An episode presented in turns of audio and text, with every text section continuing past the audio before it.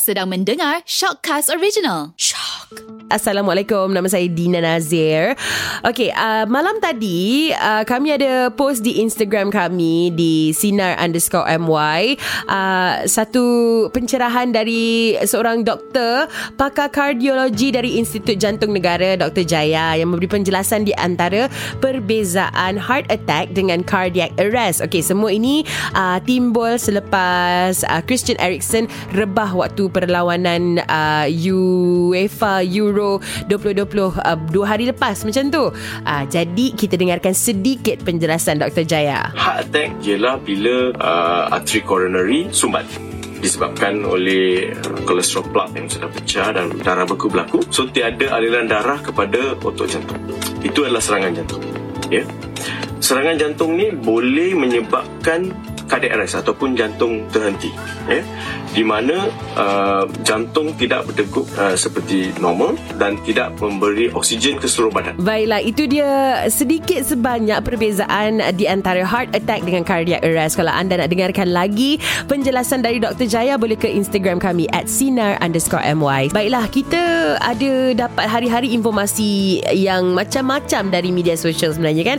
Dari WhatsApp group, dari Telegram, dari Instagram, Facebook Facebook, Twitter semua kan. Jadi kadang-kadang ada berita yang kita um, percaya walaupun berita tu tak sahih, walaupun ia palsu. Jadi untuk uh, elakkan dari itu terjadi dan untuk elakkan dari anda share berita yang tak sahih, apa kata sebelum anda share sesuatu berita di media sosial anda, kenal pasti dulu kesahihannya dengan pergi ke uh, sama ada Instagram kami pun boleh at sinar underscore my ataupun di Instagram Instagram uh, Astro Awani at 501 Awani ataupun di laman-laman berita yang sahih. Uh, kalau berita tu sama baru boleh share. Kalau tak ada berita tu kat situ baik jangan sebab takut palsu kan. Uh, jadi lebih berhati-hati dengan uh, berita yang anda kongsikan. Okay? Baiklah, pada waktu pandemik macam ni, kita semakin sensitif untuk pastikan uh, jumlah vitamin yang kita ambil harian tu mencukupi kan. Uh, dan makanan yang kita makan setiap hari berkualiti supaya kita kekal sihat saja. Jadi yang cukup sinonim dengan vitamin ni adalah vitamin C. Betul tak? Itu adalah paling basic. Setiap orang mesti pastikan setiap hari dia akan dapat uh, vitamin C. Lagi-lagi vitamin C ni sangat baik untuk imunisasi badan kita. Okay? Jadi Dina nak bagi tahu kalau orang kata vitamin C ni mesti sinonim dia adalah buah oren. Ah, dan tahukah anda sumber vitamin C yang elok bukan saja ada pada buah oren, ada lagi banyak buah-buah buah-buahan yang sedap-sedap yang anda boleh gantikan. Hari ni oren, esok yang lain, besoknya lain pula kan. Dan sekarang ni untuk sharing is caring, Dina nak kongsikan antara buah-buahan yang anda boleh amalkan uh, untuk mendapatkan vitamin C harian yang baik. Okay?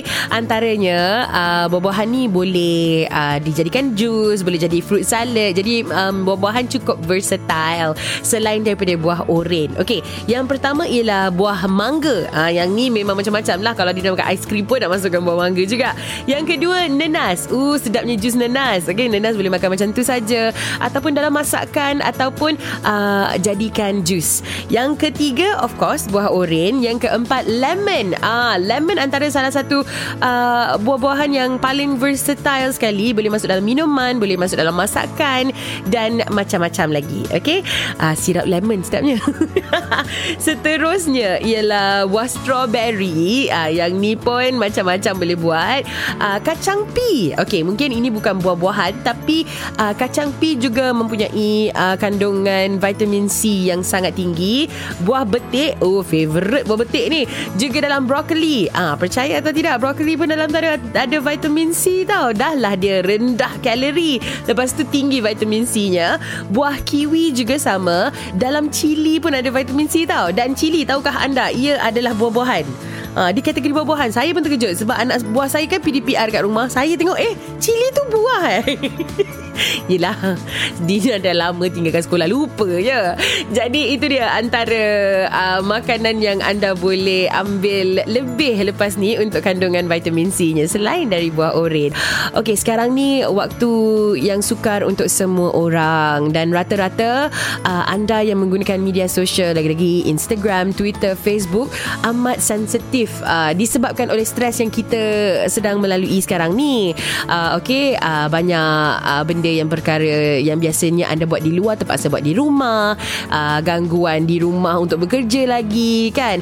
Tapi uh, Dina nak ingatkan sekiranya kita ingin uh, komen apa-apa dekat uh, media sosial tu pastikan ia positif. Kerana kalau anda mula dengan negativity di media sosial lagi-lagi untuk orang yang uh, bila bangun tidur je main terus media sosial kan uh, sekiranya anda mulakan hari anda dengan sesuatu yang negatif um, itu merupakan satu uh, perkara yang kurang sihat untuk mental anda juga. Jadi, mulakan hari anda dengan positivity. Uh, bila nak komen tu, fikir dulu. Fikir yang positif sahaja, komen yang positif sahaja. Okay?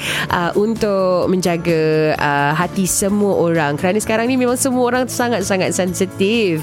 Okay? Tapi Dina nak ingatkan juga, cakap pasal social media, follow kami di Instagram at sinar underscore my. Kami sedaya upaya, tim kami ni bersusah payah untuk nak hiburkan anda di rumah tu dengan konten-konten yang eksklusif juga konten-konten menarik untuk buat anda tersenyum dan terhibur sahaja okey? Dan uh, Dina pasti kalau bercakap tentang COVID-19 ni ramai yang ada macam-macam soalan. Apa tu kontak rapat apa tu kontak uh, casual? Macam mana simptomnya sebenarnya? Budak kecil punya simptom sama ke dengan orang besar?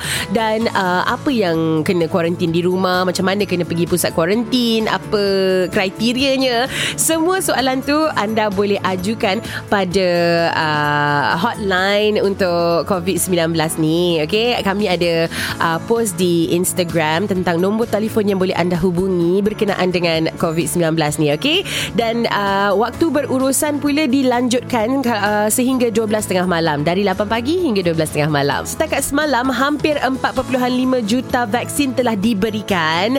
Uh, ibu dengan ayah saya pun baru dapatkan dos pertama mereka pagi tadi di Johor Bahru. Alhamdulillah segalanya berjalan dengan lancar.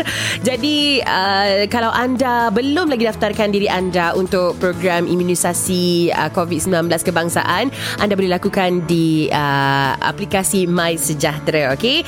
Uh, dan disebabkan oleh permintaan yang sangat tinggi terhadap vaksin AstraZeneca kan, uh, ianya akan dimasukkan sekali dalam program tersebut. Jadi ada tiga jenis vaksin lah, ada Pfizer, uh, AstraZeneca dan juga Sinovac.